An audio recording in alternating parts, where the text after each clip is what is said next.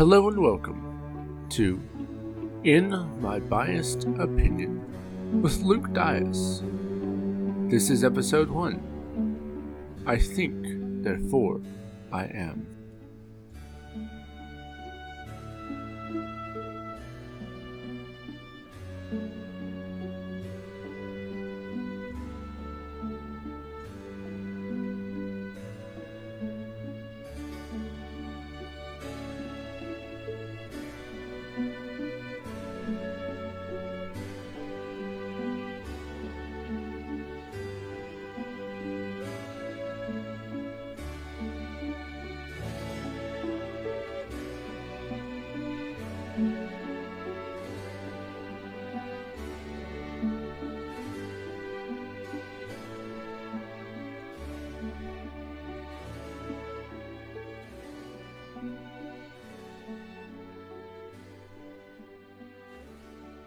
It is now some years since I had detected how many were the false beliefs that I had, from my earliest youth, admitted as true, and how doubtful was everything I had since constructed on this basis. And from that time I was convinced that I must once and for all seriously undertake to rid myself of all the opinions which I had formerly accepted, and commence to build anew from the foundation if I wanted to establish a firm and permanent structure in the sciences. Meditation on First Philosophy. Meditation 1. Rene Descartes. 1642. How can we be certain that we are indeed living sentient beings? Is it because we breathe? Is it because we can think? Is it because we can feel our heart beating inside of our chest? This is the idea that French philosopher Rene Descartes presented when he set forth his proposition cogito ergo sum which, translated from the Latin, means I think, therefore I am. He first introduced this in his 1637 book, Discourse on the Method, wherein he makes the following statement I inquired, in general, into what is essential to the truth and certainty of a proposition. For since I had discovered one which I knew to be true, I thought that I must likewise be able to discover the ground of this certainty. And as I observed that in the words, I think, therefore I am, there is nothing at all which gives me assurance of their truth beyond this that I see very clearly that in order to think it necessary to exist, I concluded that I might take as a general rule, the principle that all things which we clearly and distinctly conceive are true. In this statement, Rene Descartes is presenting the idea that the reason we can know that we are alive, the reason we have cognitive thoughts, if we're not able to think, then we're not alive in the first place. In saying this, I think, therefore I am, he is stating that the only way that we can know that we are alive are our thoughts, because if we were not alive, our brains would not be working and we would not be able to think in the first place.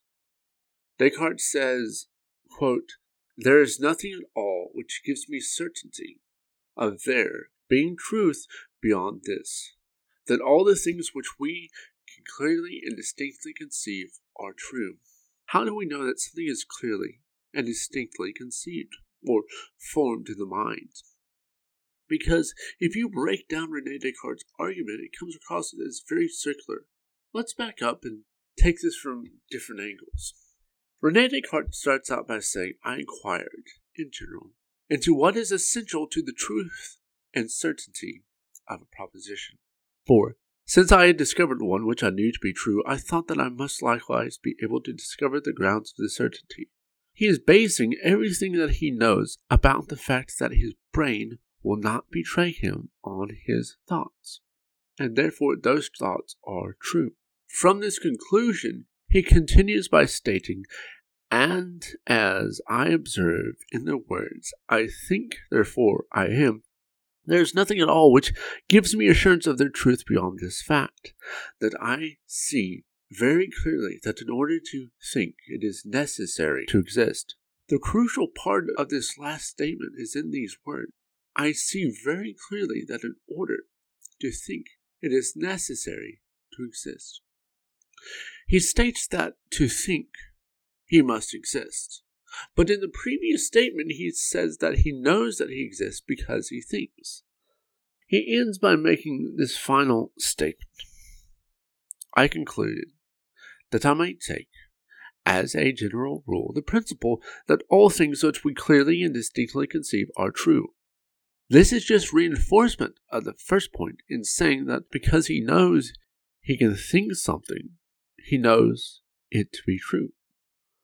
For the crucial purpose of the argument that I am setting forth, we have to look at the two premises which Rene Descartes is presenting here.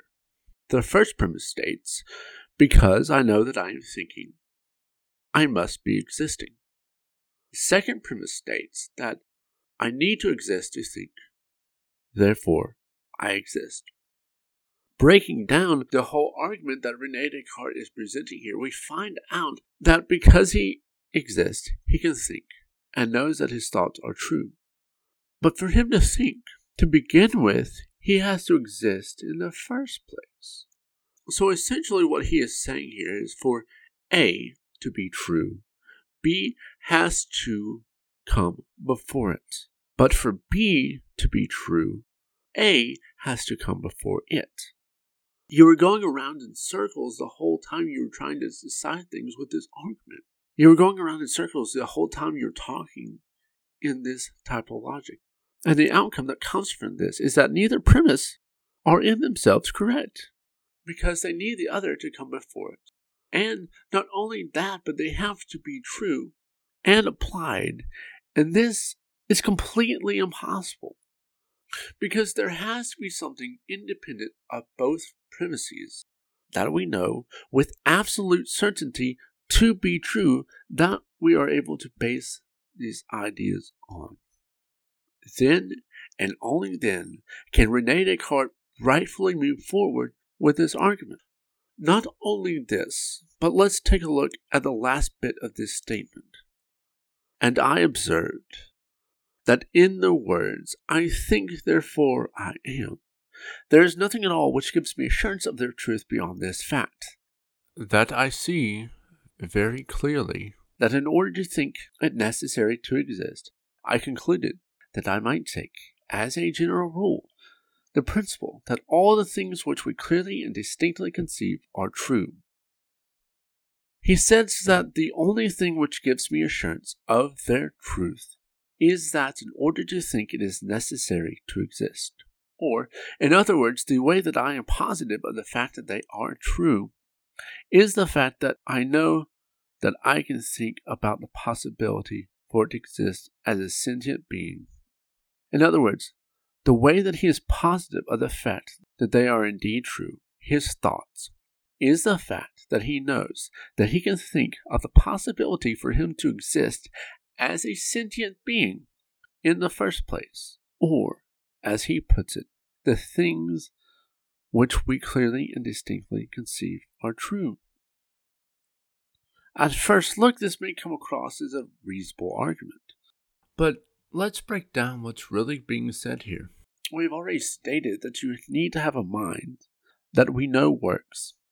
So we know that the thoughts that we are thinking are indeed in themselves true.